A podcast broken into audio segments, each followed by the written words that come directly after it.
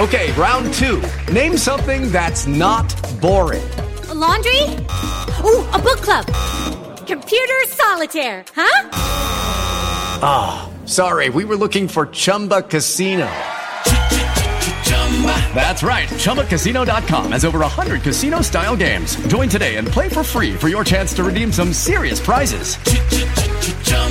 Chumba Casino dot com. No purchase necessary. Void where prohibited by law. eighteen plus. Terms and conditions apply. See website for details.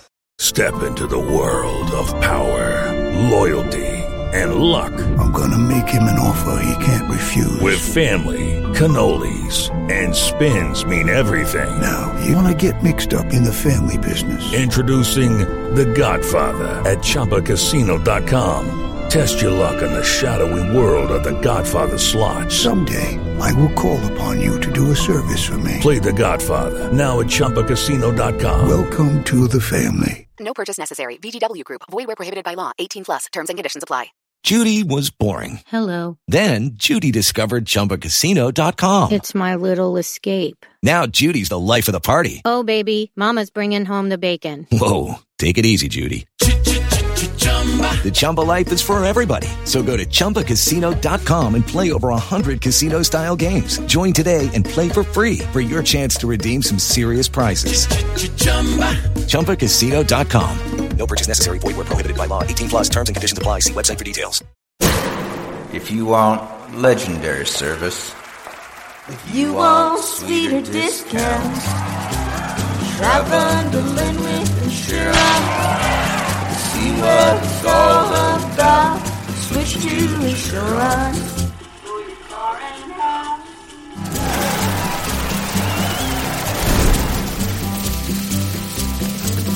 Get a quote and save by bundling auto and home with insurance.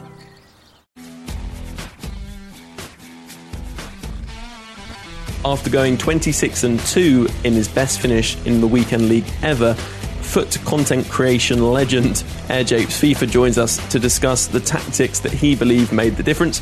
We'll also be discussing how to beat the drop-back counter-attack, goalkeeper movement, and some player reviews, including an elite budget icon centre-back. I'm your host, Ben, and you'll hear all that and more on this week's Foot Weekly podcast on Foothead and all your usual podcast platforms. Hello, and welcome to Week twenty-one of the Foot Weekly podcast, and with me is my usual podcast co-host Steve Stokes, aka the Foot Tactician, everyone's favourite Chris Sutton impersonator. How are you doing? I'm okay. Um, a totally unintentional Chris Sutton impersonator, and I'm coming off the back of an elite hangover here, so uh, I'm just going to hang hang in here as best as I can. Yeah, I, I was sort of saying, oh, you were right, a bit ill or whatever, but it, it turns out it's just self-inflicted. Self-inflicted. It's a pub quiz that ran away with us, Ben. That's what well, I thought you were quite used to quizzes getting away from you after your performance in our Christmas special, of course, against actually the guest that we have on today, who made that comeback and uh, got the win against you in the what? end. This has gone from a draw to a win, and we haven't even answered any questions. And, of course, that man is AirJapes. How are we doing? Good, good. It was uh, a definite win because uh, I listened back to make sure, and I think everybody else that's listened back would confirm that as well. So, Steve, uh, it's one nil to me for the foreseeable future, and looking forward to enjoying uh, a fantastic winning twenty nineteen. No, I'm I'm not playing next year. Yeah. Well, then I will remain forever undefeated, so I, it feels bad. Maybe Japes will have to become the quizmaster next year. Um, Ooh. Considering, oh, yeah, I like we, that. We can we can, like we can pit our wits against each other. You join us, I guess, after what has been quite a busy couple of months of FIFA since we last spoke, especially on the gameplay front. And I think that's probably where we're going to start this week. It feels like we've talked about the patch every week for a few weeks, but people are still quite undecided on what they think about it. There's still a certain amount of negativity in the community, I'd say, around the patch. A listener tweeted us, Per Andres, saying, do you think the game is as bad as some people have been suggesting? I'm a bad player and I'm really enjoying the game now. Is it just better players that are suffering from the current state of the game? Japes, what would you say to that? Is it better players? It is people that want to use FIFA as a footy simulation are enjoying this patch more. People that were willing to do anything to make sure that they would win their matches are struggling because the uh, some of the exploitable mechanics have been tweaked or nerfed, and they're not working anymore. And so this is like that point in the year where people, you know, even if you were switching from like a FIFA eighteen to a FIFA nineteen, where everybody complains and complains and complains, right? Because they haven't figured out how to, like, had to relearn how to score goals. And so I think that's what's happening to a lot of players that relied heavily on finesse shots and first-time finesse shots uh, before, and now they're saying, I can't score goals. And all of a sudden I'm, like, losing games. And what is this? Uh, I have to play differently, and I don't want to change because it's so late in the cycle, and what the heck have you done, E A? You make me feel like I'm no longer a good FIFA player. Uh, so I, but for, for me personally, I, I absolutely love this patch. I think it's fantastic. Um, the not getting scored on in Finesse Shot Simulator uh, is really, really enjoyable. Um, mm. And... Like that's and here's the thing. It's not to say you still can't score finesse shots. When you do time finishing properly with a finesse shot and you have a quality player, it, it feels good watching that curl into the far corner. Like scoring that goal mm. now feels good. It was to a point before where it was it didn't even feel good. It's just like I got to work this chance to try to get it to score and hope it goes in. And if it goes in, that's great. But it didn't feel like a, a goal that was enjoyable to score. Now you can score on some low driven shots. You can score from crosses. You can score on. On power shots, you can uh, pass it around and beat back lines. So I, I'm a big fan of what was done in this last patch. Yeah, I totally agree. And I think I can understand the people who are complaining about maybe it being late in the day to have done this patch. You feel like maybe considering it was an error in finesse shots that they should have sorted it earlier. But I don't think you can argue that the game isn't better for it. I mean, Steve, I, I think you also, from what you said the, the past couple of weeks, would agree that it's a better game for the most recent patch. What's what's interesting too, I'm gonna like quickly on time finishing. So I actually have found myself not using it that much anymore. Like, yeah, yeah, I'd say so. Yeah, like I'm, I don't feel it's as necessary, but I, fi- I find myself getting in situations where I feel like it's important to go for a timed finish. Right. So where mm. and then it feels really, really good when it goes in. And I, I think that's like that's what time finishing is.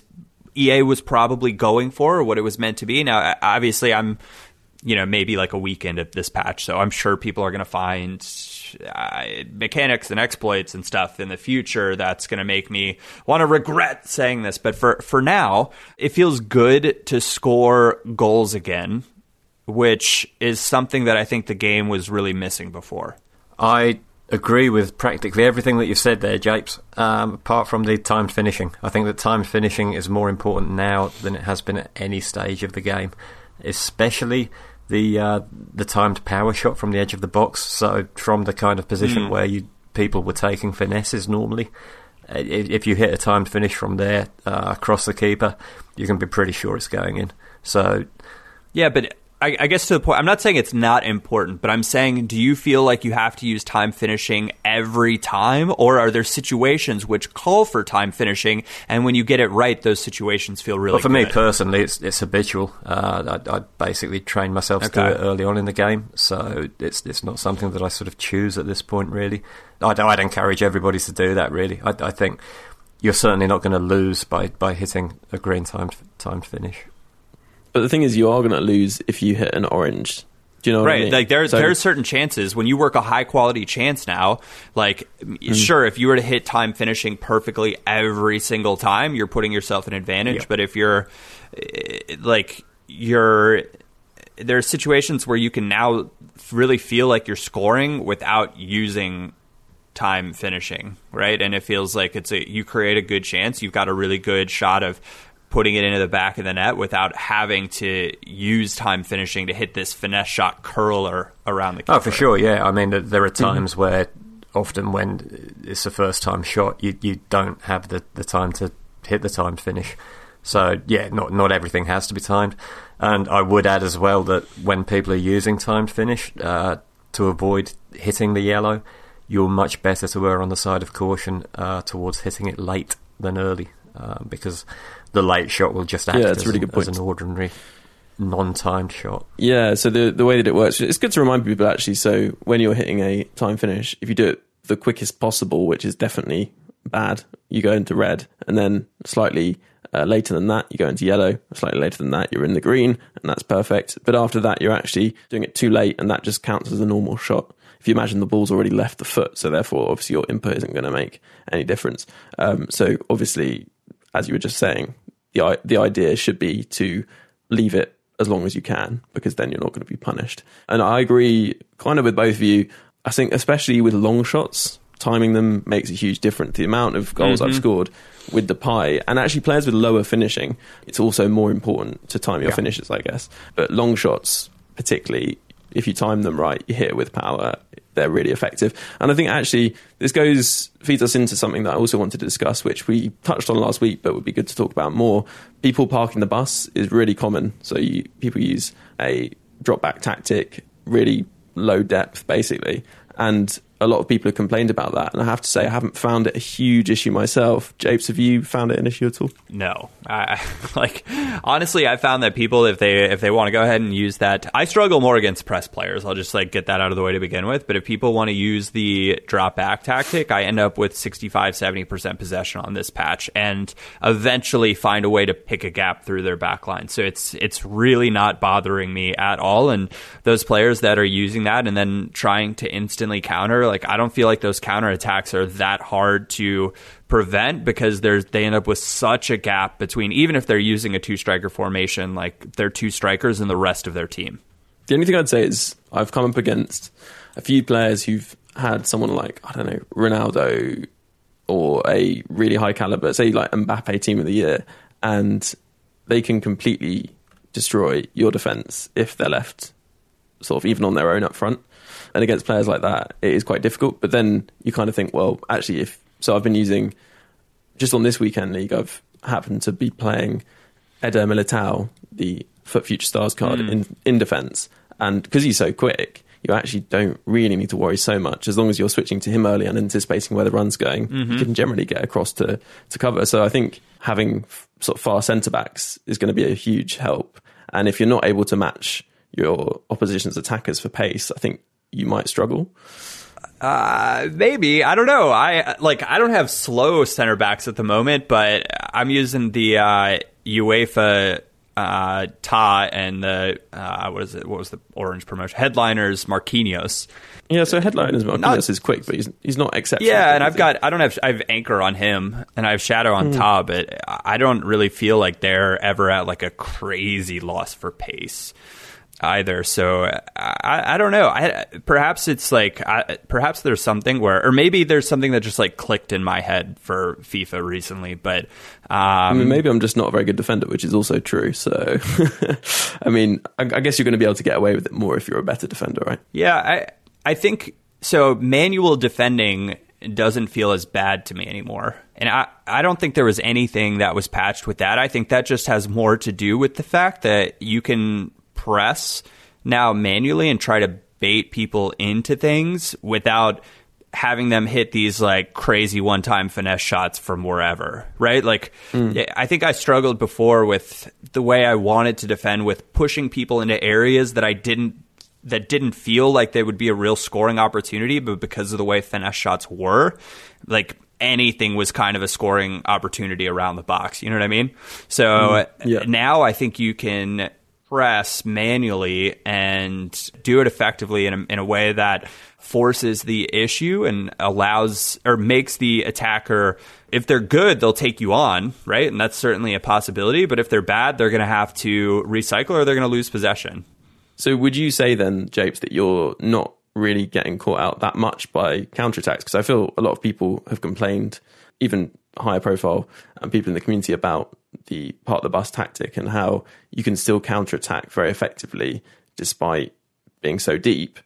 Have you not found that so much of an issue? No. That's interesting. I, not, like, not not really. I So I've got uh, the ninety-one uh, Lothar Matthäus on stay back in my formation, and I he tends to cut out a lot of those like really, really quick, quick counterattacks. But I don't play with like a particularly high line. I don't play with a particularly deep line, but I think it's just being...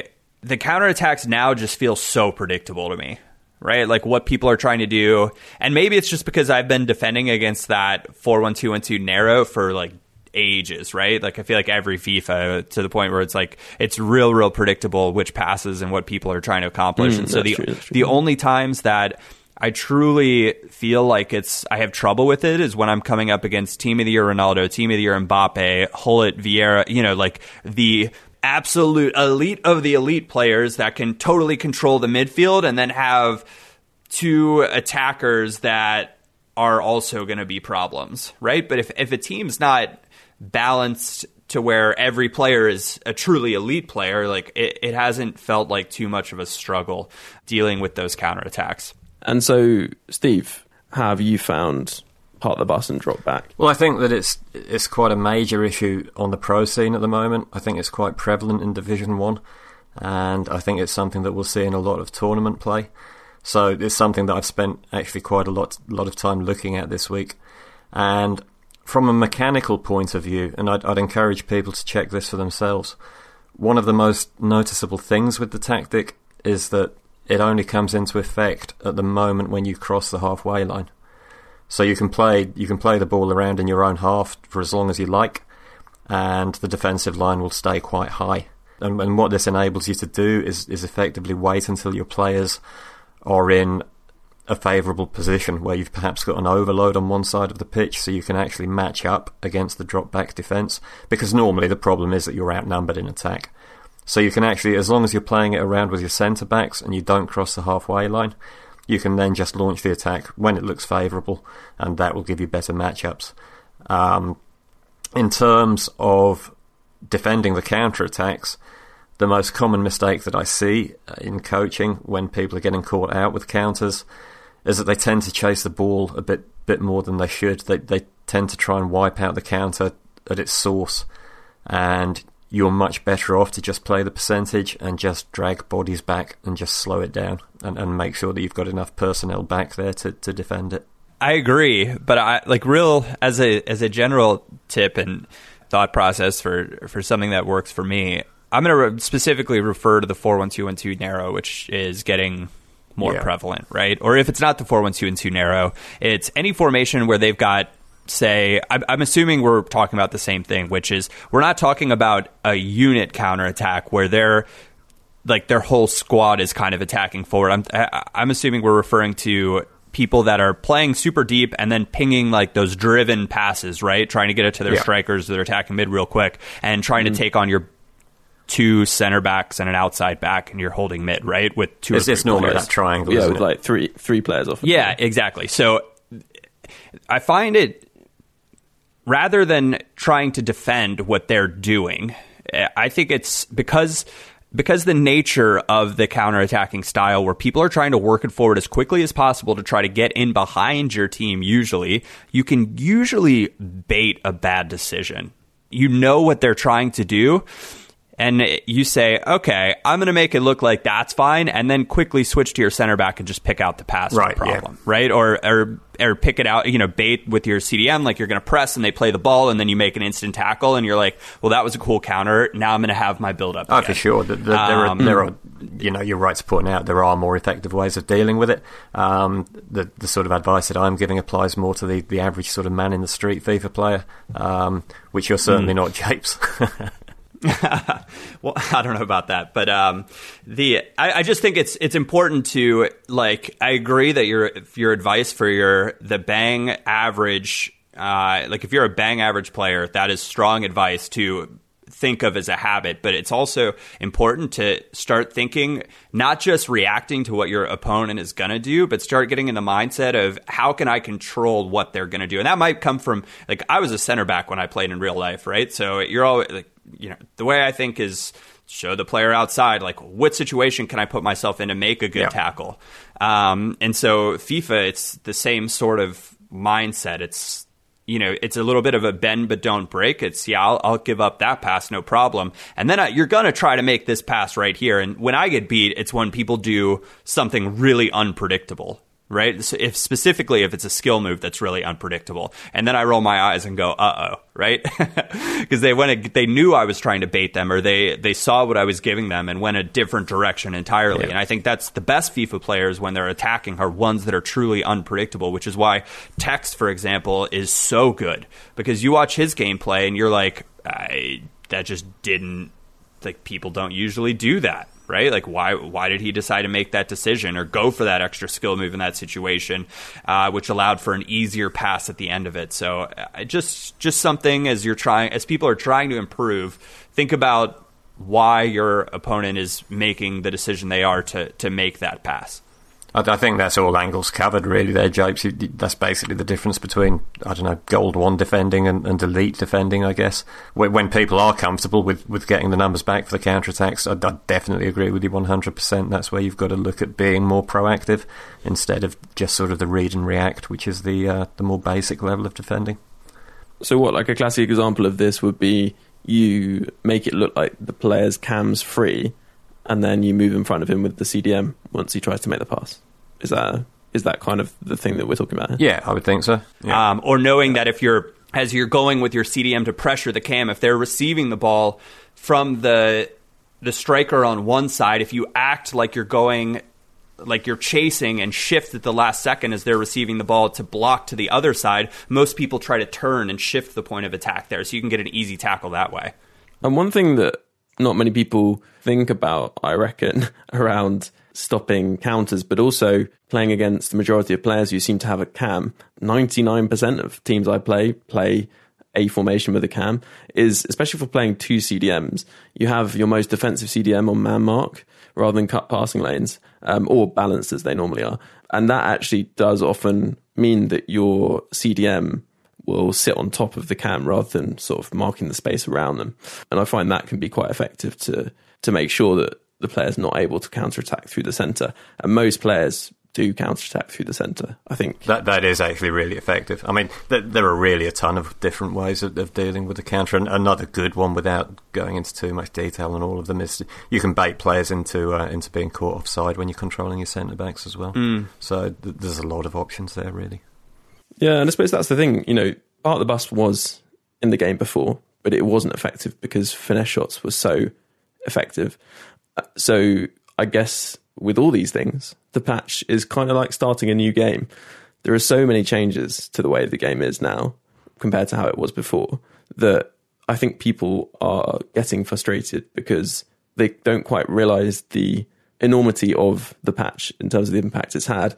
And I see this as the second week of FIFA, if you think of it like that. You know, people don't know quite what to do in a lot of situations um, because of the changes in the gameplay, and especially because people have spent six months or so playing in a completely different way. I think, yeah, for the first six months, all everybody talked about was how can you get yourself in a position to hit a timed finesse shot, whether it's first, mm. first timed or however, however you want to look at it. Like that was that was how you scored on FIFA nineteen. Yeah, that's no longer the case. So people are having to totally relearn that. Um, you could, like, undoubtedly, you can still score from those. But now the way the game's set up, like, I don't mind if I'm gonna if somebody's gonna play on drop back and I'm gonna you know play a little bit more of a possession style, and I'm gonna get hit on a counter here or there, right? Like that's my choice to be to play that sort of possession style, get a lot of numbers and bodies forward to where I could leave myself a little bit exposed, but I do it because I believe that I I am uh, capable and more effective at playing the style of FIFA that I want or the style of footy that I want, and doing better by controlling the game with those numbers. And if some so if somebody wants to sit back counter against me, I need to be able to defend that and cognizant that's going to happen. Prior to that, like it just didn't it just didn't matter what style you played for the most part. Like everybody played that four two three one narrow. Why did they play that? Because that was how you could set up the easiest finesse shots. Period. It was as good as you could. It was how you stopped the finesse shots best, and it's how you could create your own finesse shots easiest. And so everybody played that. And if you didn't, you're putting yourself at a distinct disadvantage. Hmm. Currently, yeah. The game's not like that. It's. I, I think that people who are the real dissenters against the patch are the people who have fallen into the trap of, of just knowing how to play the game one way. And it's it's something that I really emphasise whenever any kind of new meta emerges. If, if you're just going to learn how to play the game and how to score goals one way, then, then you're really just a fool unto yourself. Um, and it's never been so... It's never been so clear, I guess, um, as, as with how this patch has changed this year. But um, whenever a new meta emerges, if if you just abuse that and abuse that, you, you will eventually become a worse FIFA player for it. Yeah, I think, I, I don't know about you, Steve, and correct me if I'm wrong, but I think this year there were a lot of players that uh, felt like they made the jump from good FIFA players to great FIFA players because they'd mastered this one mechanic. Yeah.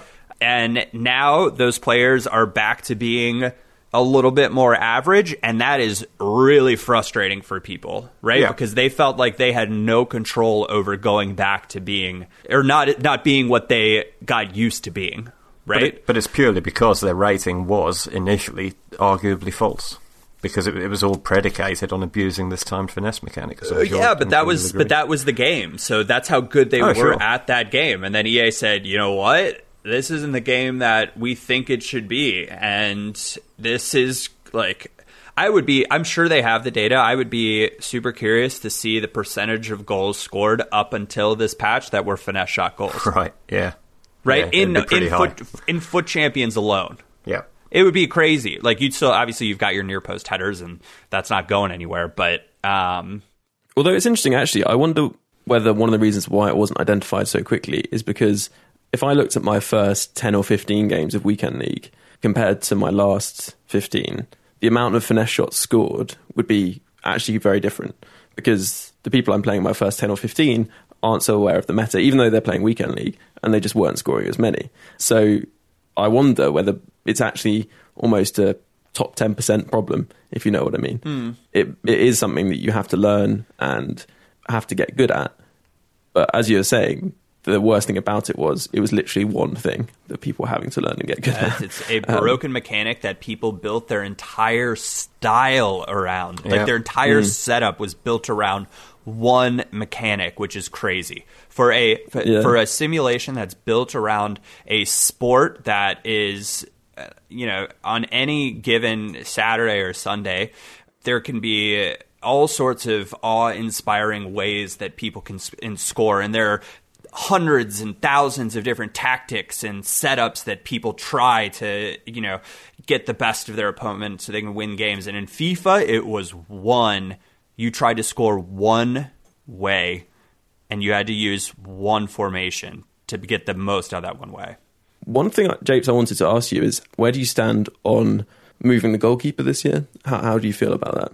So actually, I have quite enjoyed it since the patch. I didn't love it before because I felt like the keepers were so quick at moving, like so so fast that it was like, whoa. Like, well, I suppose it's not even just moving, it was how quickly they'd reposition when someone would mess up moving them. I think that was mm, my okay, overarching yeah, yeah. issue with it. But I, I don't mind that. Look, if, if somebody's gonna be like, okay, so you're four uh Four one two one two, right? Say you do get beaten by a counter. Somebody plays a through ball. They're running between the penalty spot and the edge of the eighteen, right? Like they're in the middle right there.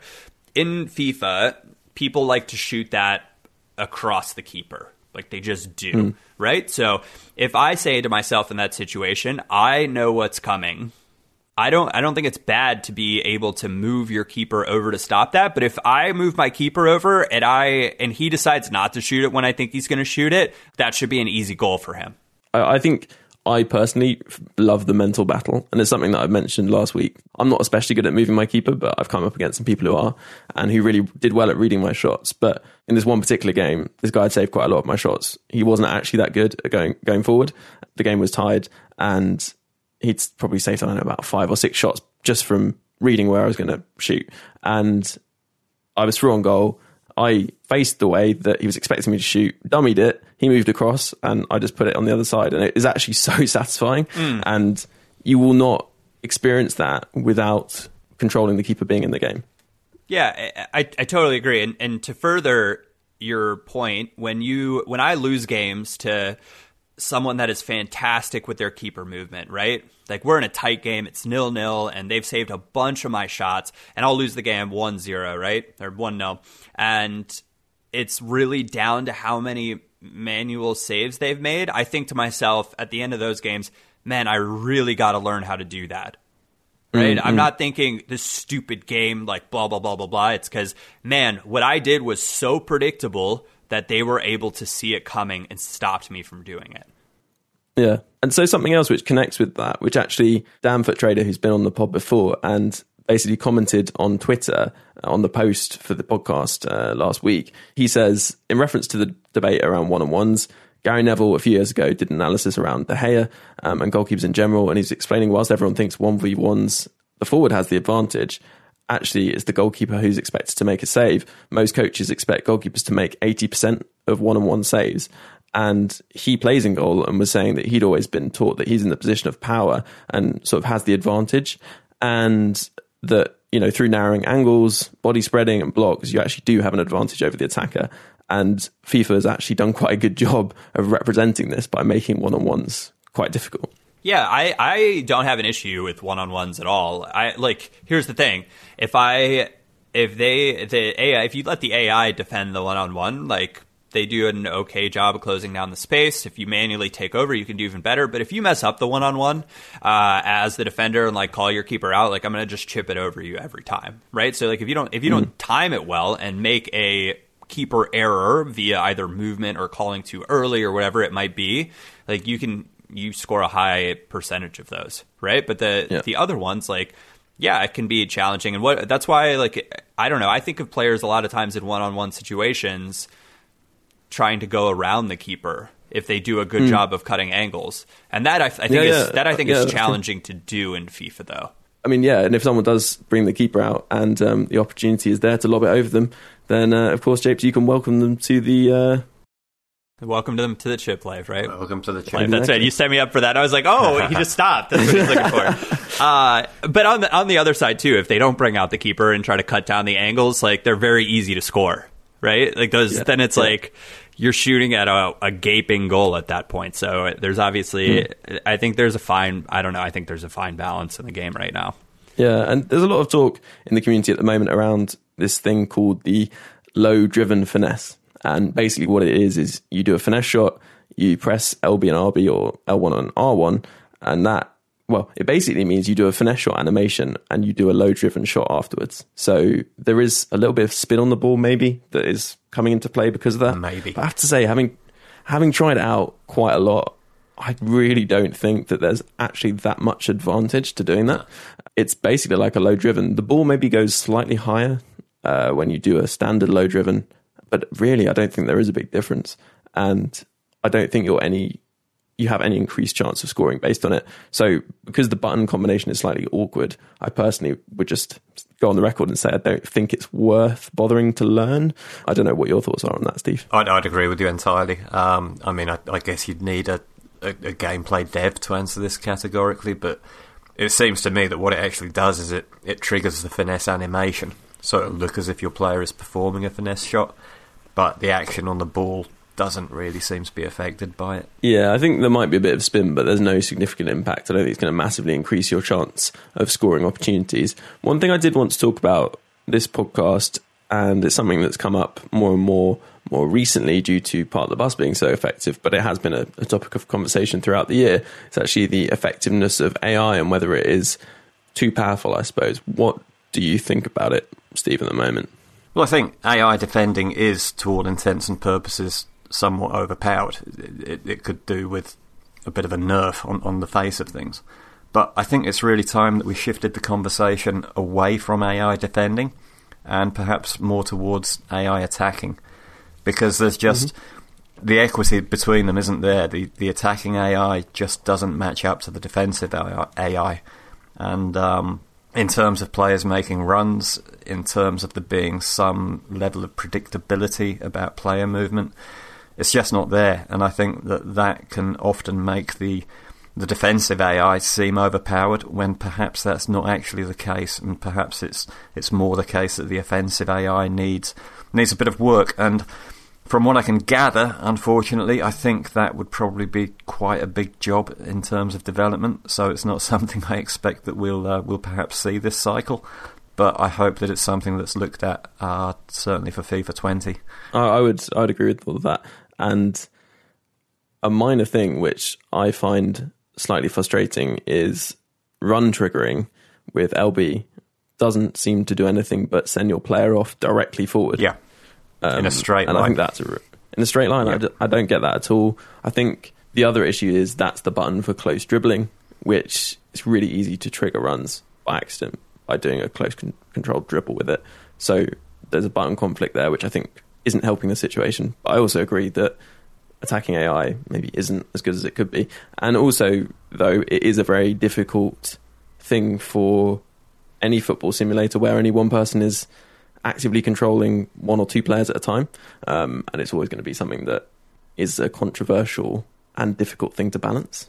I, I agree, yeah, completely. Um, but I just, it, it really frustrates me that it, it, I could swear sometimes that I'll play a pass to a player and the A I will wait until I've made that input, and then it'll stop the player's run. So it looks like I've just passed it into the middle of nowhere, and it's it's uh, it's frustrating, to say the least. I I'd agree with you guys. I mean, I don't. I'm trying to think back to examples where I was like, "What are you doing?" Like to you know, like I'm say I'm like breaking through the midfield, right? And I think to myself, like, "What are you doing to my players? Like, what sort of run is that?" For a specific example, I think.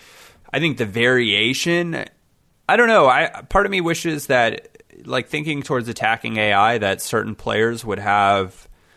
I don't. I don't know if this is possible. Like, obviously, you have that trait that's like tries to beat backline, right? So, I wish like that would come into play somewhere, so more players would feel unique the way they wanted to play. I don't know. I think that I think the variation would be good. I. The, the defensive A I recently hasn't felt that bad for me. It felt it felt a lot worse before, and, and that might just be me getting used to it. But I think that the worst part about the defensive A I is you're not really rewarded for trying to make tackles and like win the ball back, right? You're rewarded for letting trying to let the your opponent kind of mess up. Um, and I like I don't defend that way, but. To your point of the run, every time when you tap, make a run, they just run straight forward. Like, that's dumb. Like, that, it's been that way for forever. And, like, I wish L B was attack space, right? Like, I'm telling you to make a run, you attack the closest space to you. Or, like, the. Is there the not an A I, argument the, that they should do that anyway, though, even without the input? But. Well, yeah, yeah I, think, I think you certainly could make that argument. But I think some of that comes down to, like, the tactics and how you're set up. Like, yeah. In real football, the way, uh, I don't know, like City played Chelsea today, right? So the way Pep's idea of what attacking space looks like is different to what Sarri's idea of attacking space would look like, right? So I think that the way your the offensive A I functions should have uh, be on your tactics a little bit as well. I, I think you make mm. a great point there, actually, Japes, yeah, that there is no kind of uniformed Um, definition of what space is. You know, obviously Guardiola's all about the half spaces. I mean, you've you've got to factor in as well that the attack positioning stat on your on your player's card mm. also has a, a, a real direct influence on that. I totally agree. Yep, totally agree as well. And on that nice bit of agreement, we're going to end this first part of the Foot Weekly podcast. We'll be back in just a second with Jape's tactics, which have brought him great success. And if you want to see the tactics so you can replicate them yourself, just go to the tweet where we've put out this podcast and you'll see in the replies Steve with a video to help you out. We'll be back in just a second. Hey guys, it's Wayback H D here, and you're listening to the Foot Weekly podcast. At Lowe's, we know you can get the job done faster if you don't have to stop and come into the store all the time. That's why we've updated our app with your business in mind. With the app, you can build quotes, easily reorder your supplies, track orders, and much more. So you can get everything you need right away, stay on the job, finish it, and get started on the next one. Download the app today, because Lowe's knows time is money. Lowe's knows pros. Hello, and welcome back to the Foot Weekly podcast. With me again is Japes. How did you enjoy that break, Japes? Oh, it was it was the best break I've ever had. I just sat outside, or sat in, sat outside, sat inside and watched the snowfall outside. Very peaceful. Mm. What kind of temperature are we talking? Uh, I can tell you. I think it's in the high twenties today. I don't know what that is. It's twenty. It's twenty-eight degrees in Chicago. Yeah, I have no idea what that means for us on Celsius. I've just checked. It's bloody cold. That's negative two degrees Celsius. Yeah. Oh, yeah. That's a little chilly, yeah. um, and Steve, how are things with you? Any frozen chickens at your end? No, it was great. I, I enjoyed the conversation about American art history and architecture, as always. Yeah, yeah. I mean, it's always an interesting chat. We should probably turn the break into a podcast, actually. Probably go down quite well. Mm. Oh, yeah, you didn't answer my question about frozen chickens. Oh, chickens are, are actually quite resourceful when it comes to the winter. They do tend to feed up on grain, which fattens them up and, and protects them against the cold, Ben. So, no, we, we have had freezing issues with the actual coop, where um, working wooden components have actually frozen together, but the chickens are fine. So, actually, my sister-in-law has chickens. It has the a best coop. People do. But there, so there was, I don't know if it made news where you guys are, but we had uh, what was a polar vortex in Chicago. Oh, yeah. Not this past week, that, but like yeah. the week before, to where temperatures got down to like negative thirty degrees, which is oh, yeah, like yeah, yeah. negative, uh, hold on, I've got my little thing. It's negative thirty-four degrees Celsius. Wow. And that's w- excluding wind chill. So it was with wind chill, it was meant to be negative fifty, which is like negative forty-five Celsius, right? So for her chickens, she's got like a space heater, like speed heat lamp set up in the coop itself. So they just have to be locked inside, because if they were to even walk outside, I think they would just die. They're lucky chickens. Wow. They're very pampered. But talking of that cold snap, actually, Japes, which you had, it, it looks incredible. Some of the images were like a disaster film. Yeah, I mean... It, I mean, it was like Game of Thrones, right? Like, winter's coming. It's like, no, winter winter is here. Wow. White Walkers everywhere. So, yeah, from King of the North to King of the Weekend League, Japes, I understand you've had a fair bit of success this weekend, and we're going to talk about your tactics. Um, in fact, Marcos asked on Twitter what your playing philosophy in FIFA nineteen is, and whether it's, you know, possession, counterattacks, um, and uh, whether you... Lo- actually, specifically, whether you use the fullbacks a lot. But, yeah, just give us a rundown of, of what you're doing um, this weekend. Yeah, so I'm not done with Weekend League, right? But this is probably my mm. most successful uh, weekend so far. I'm at twenty-two and one.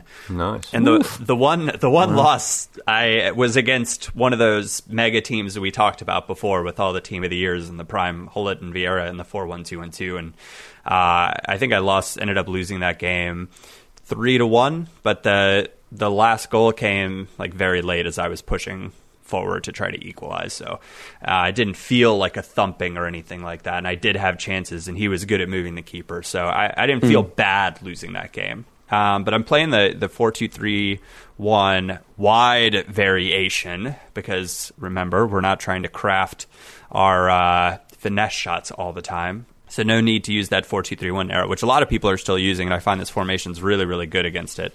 But playing philosophy, it's You know, in in past FIFAs, I I guess for all FIFAs, I try to, I suppose in some ways, replicate styles that I see played in real football that I quite enjoy.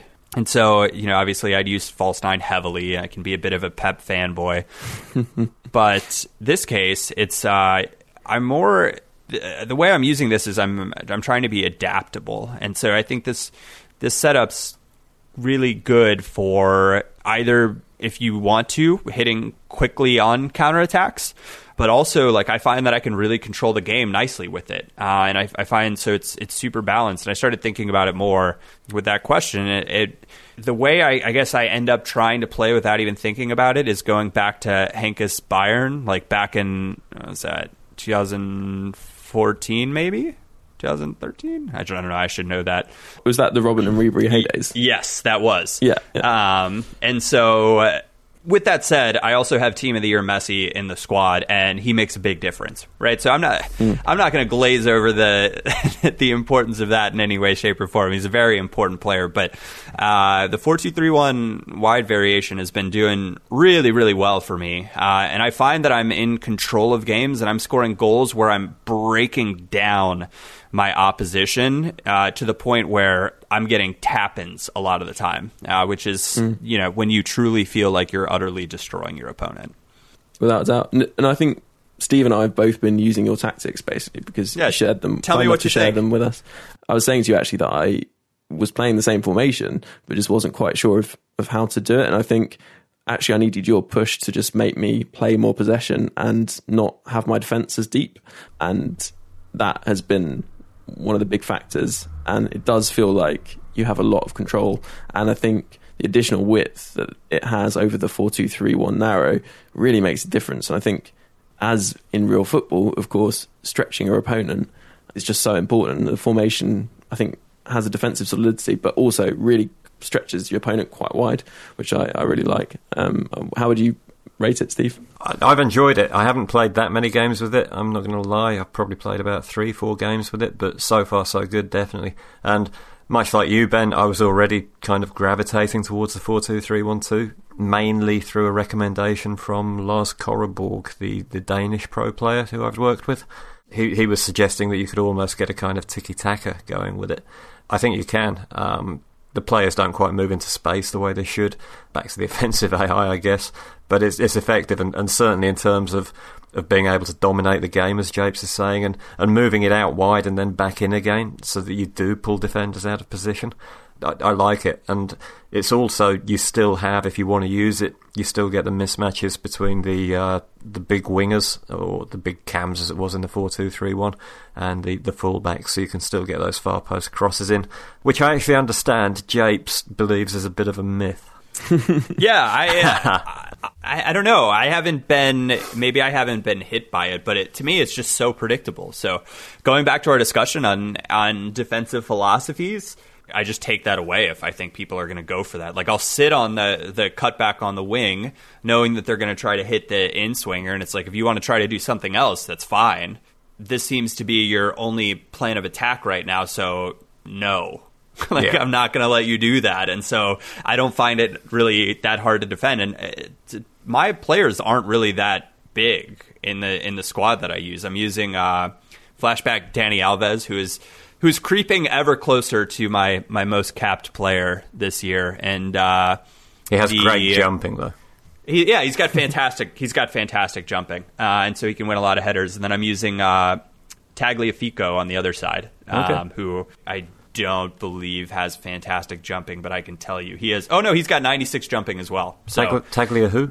So if, if Ajax somehow manages to win a game, he'll get yeah. an upgrade too, because it's the uh, the Champions League card. So that would be fantastic. But I'm linking him up with the uh, Future Stars uh, De Jong as my sort of box-to-box midfielder. So one of my one of my two holding midfielders, uh, in my case, the left defensive uh, midfielder, I have on like perfectly unbalanced. I, I don't I don't touch a thing other than on cover center.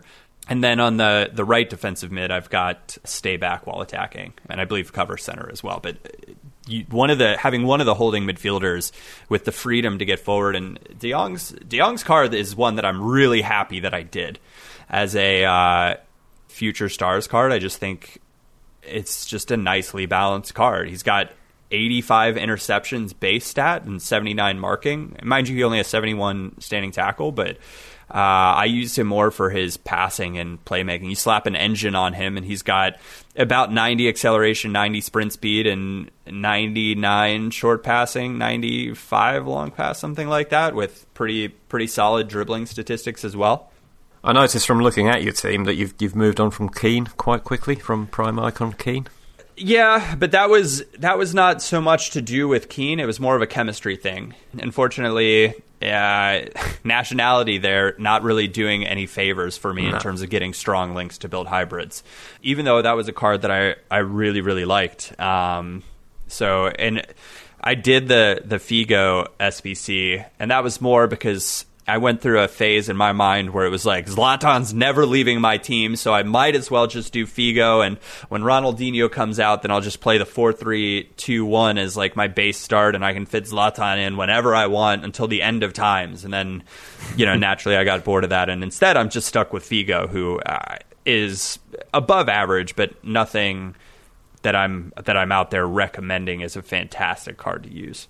Just to quickly track back a little bit, you were mentioning about your defence not being especially dominant in the air, but actually Marquinhos with Anchor, which you mentioned you had on him, also has ninety-nine jumping. Oh, so oh, there you Mar- go. Marquinhos so- is great. I've been using that card as well. The the Headliners Marquinhos, that is such a it's such a it great is, value card. Yeah, for for one hundred K, it's crazy. Like, you're laughing if you're not using him. So one hundred K, like if you did the Dani Alves card too, which Dani Alves, what was he, like two hundred K for the flashback? It was around that, I think. Yeah, quite quite a cheap one. Yeah. So three hundred K, and like that's that's the right side of my defense done. And then I, I put in the grind uh, to get that uh, UEFA T A card, and that card with the Shadow is is pretty strong as well. He's he's a big guy. He he only has, I think, seventy-four jumping. Um, you have to use Shadow on him, though, because his acceleration otherwise is is a little shocking. He's, he's um, like a tank, isn't he? I've, I've used him myself. Well, once he's, he's with effective. his yeah, his sprint speed's his sprint speed's default eighty on the card right now. So with the Shadow, it's ninety. So he takes a little while to get going, but once he gets there, he's pretty he's pretty fast. Yeah, yeah, it's kind of interesting. I I have used him a bit, and I have to say that I didn't find him that great, but I suppose the eighty-six you know, tie, you've got him. Yeah, yeah, I, I I did him as well, and I got Shadow on him. And I, to be honest, I haven't probably used him enough to be too aware of how to use him. I suppose because I, I haven't used him that much, but yeah. I did find him a little bit sluggish and awkward. And I think I, at the time I was using Ramos and Hernandez um, in mm. form, so Agile. I think the, the the step down in terms of agility was just too big. Ben, ben yeah, refuses to, to use any cards that have below ninety agility. Including yeah, goalkeepers. It's all about it's That's all about that make it challenging. ninety agility. Although actually, I say this. Um, I wanted to, which I might as well do now, and we'll go back to talking about Japes' tactics as we're talking about centre backs. I've been using Hierro quite a lot. I'm going to call Fernando just because that's easier for me. And I've been amazed by how outstanding the baby Fernando is. You're basically maxing out his defensive stats with Shadow. I mean, okay, not quite. He's not slow, ninety acceleration, eighty-five sprint speed. But as we were just talking about the importance of jumping, he's six foot two and he's got ninety-two jumping, just as his default on the card, which actually I was looking at the icons just about when the crossing meta looked like it was going to become a real issue. And I would say he's probably one of the best icon centre-backs in the air, just on stats and height. And he's got high defensive work rate, medium attacking. I've mainly got him to get to hair on full chem. But yeah, he's he's an outstanding player. He's got decent agility and easy balance as well, which is quite nice. Good passing as well. So if you're looking for someone to solve a chemistry issue, I'd I'd really recommend him actually. Sort of four hundred fifty k, I think I got him for, or or just under five hundred. So definitely. Yeah, to piggyback, I, just in general, I think a lot of the icon uh, center backs, specifically their like non-prime versions as well, are a little bit mm. overlooked. I had a fantastic time using uh, Cannavaro for a while too. Yeah, I've heard good things about him, actually. Yeah, yeah. He's got ninety-nine jumping uh, as well, and is like very, uh, very tenacious player, um, but was really, really mm. fun to use. Like, will he get bullied by, you know, Hullet with like a hawk or something? Like, yes, right? Uh, but m- a lot of players are at that point. Uh, but just in terms of in terms of chemistry, like, don't don't throw the uh, the icons Uh, out of the window for your C Bs. Yeah, yeah. No, totally agree. And that actually just makes chemistry so much easier, doesn't it? Talking of which, this week I really broke down my team, sold some of the high-ticket players and went a bit budget. I don't know why. I think partly because I know I'm not going to have much time to play in the near future. But I did manage to play quite a bit of Weekend League this weekend in the end. Um, kind of rushed through it, uh, quit out a few games and things. But still, the tactics worked really well for me, as I was saying. And despite having this sort of budget team, which I wouldn't really back myself with at all, I did get gold one with plenty of games to spare, actually. And yeah, I was really impressed with it. So I guess it does show that this isn't a tactic which revolves around Team of the Year Messi. Yeah, I, I think I think that's that's awesome. I think that's great. I, I it to your point, I think it it certainly helps having elite players in there, and like Messi is fantastic for me. I think I've played a total of forty games with that card, and he's got like forty goals and forty assists playing in Division One and mm. Weekend League, which is exactly what you'd want to ask for from your attacking mid, right? But but to your point, I think you could get away with uh, using lesser players because you just they have to be able to pass though. And if they're if if you pick players that are just super pacey but aren't great passers, you could end up uh, in some tricky situations, specifically because of the way you have to beat high press. Um, mm. And the other option would be is if you're using a big striker. I use the second player of the month, Royce, as my striker. So he's obviously not winning too many things in the air for me. But if you were to have, you know, that like Ibrahimovic or a big striker to where you could just sort of hoof it up when people press, you will be able to break against opponents all day, every day.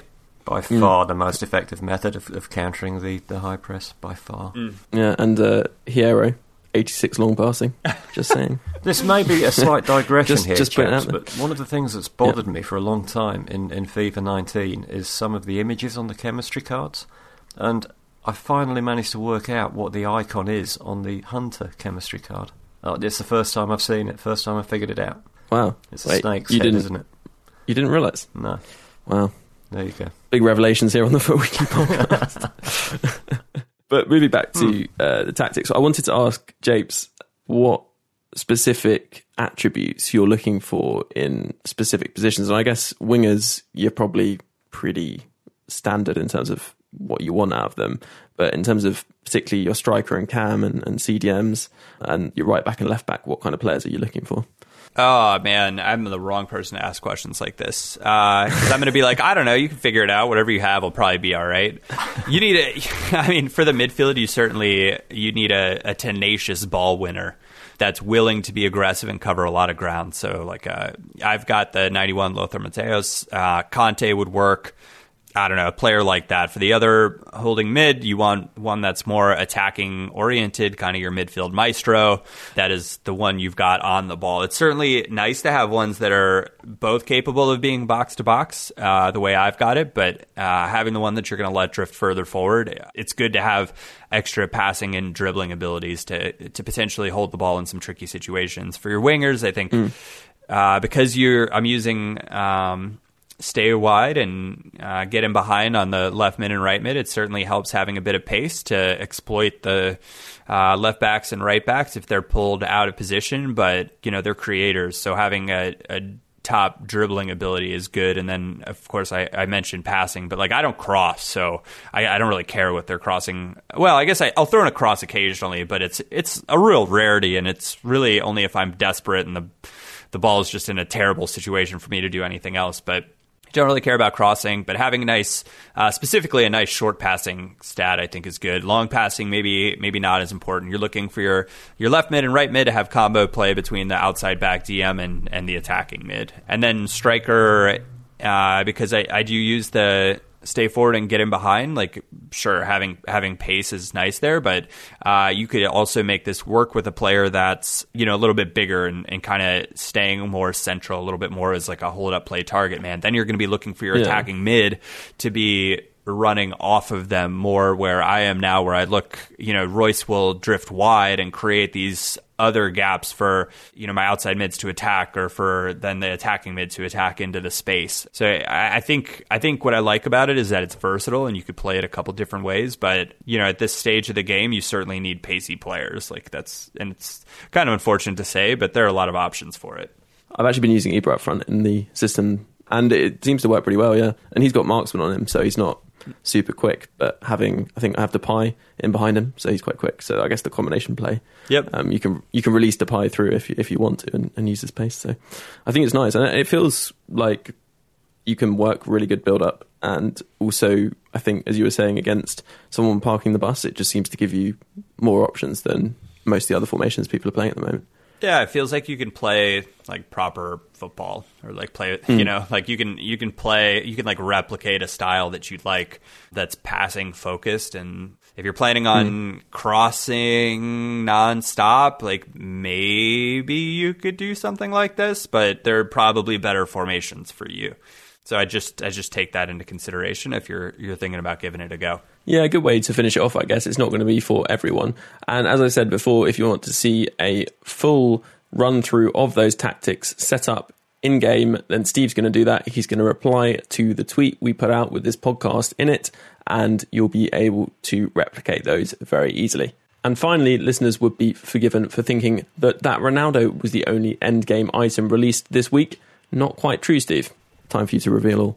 We're talking here, there can only be one thing that's that's appeared this week that's that's worthy of being an endgame item, and that is the Northern Lights kit that's available in mm. weekly objectives. What a kit. Beautiful. It is amazing. And you can quite easily do it, because all you have to do is go into squad battles and uh, play any level of difficulty and win. And it doesn't matter if you've got terrible chemistry, because you've rammed these Norwegian, Swedish and various other Nordic players into one team. It is fairly straightforward to do. And actually, if you do it on semi-pro, whip in loads of crosses until you get five goals off crosses, you'll get a shadow card as well from the weekly objectives. So uh, a little tip there if you're interested in shadow cards. Crossing meta. O P. Yeah, very O P against semi-pro A I, I can tell you that. So let's wrap up this week's podcast. And Japes, where can people find you? Uh, you can find me on Twitter at AirJapes. And if you do try out the, the tactics, let me know what you think. Let me know if you have fun. And really, because that's what it's all about here is like, do you mm. enjoy playing FIFA with these tactics? So that's mm. hopefully the answer to that is yes. Well, I've certainly been enjoying it. Japes, thank you very much. Steve, where can people find you if they're interested? People, if they're interested, um, can find me. Thanks for the big build-up, Ben. Yeah, no, P- people can find me on Twitter at The Foot Coach or on Twitch, also The Foot Coach. Great, and if you've enjoyed this week's podcast, then please do subscribe. You can do that all the usual ways. Just go to your podcast provider and search Foot Weekly. And also, if you go to our pinned tweet, you'll find all the links you need there. Have a great week, and we'll see you very soon. Listener, if you're finding things difficult or someone... At Lowe's, we know you can get the job done faster if you don't have to stop and come into the store all the time. That's why we've updated our app with your business in mind. With the app, you can build quotes, easily reorder your supplies, track orders, and much more. So you can get everything you need right away, stay on the job, finish it, and get started on the next one. Download the app today. Because Lowe's knows time is money. Lowe's knows pros. You know is, that's where the calm zone comes in. If you're feeling down and things are particularly difficult, then don't hesitate to go to the calm zone dot net for help, support, or just to chat.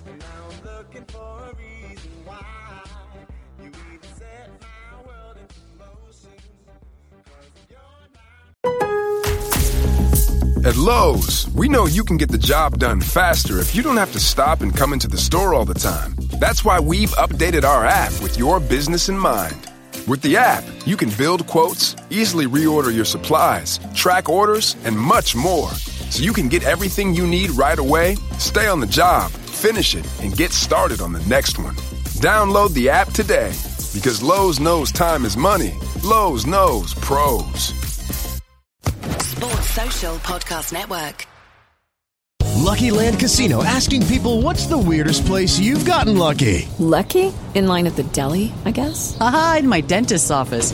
More than once, actually. Do I have to say? Yes, you do. In the car, before my kids' P T A meeting. Really? Yes. Excuse me, what's the weirdest place you've gotten lucky? I never win and tell. Well, there you have it. You can get lucky anywhere, playing at lucky land slots dot com. Play for free right now. Are you feeling lucky? No purchase necessary. Void where prohibited by law. eighteen plus. Terms and conditions apply. See website for details.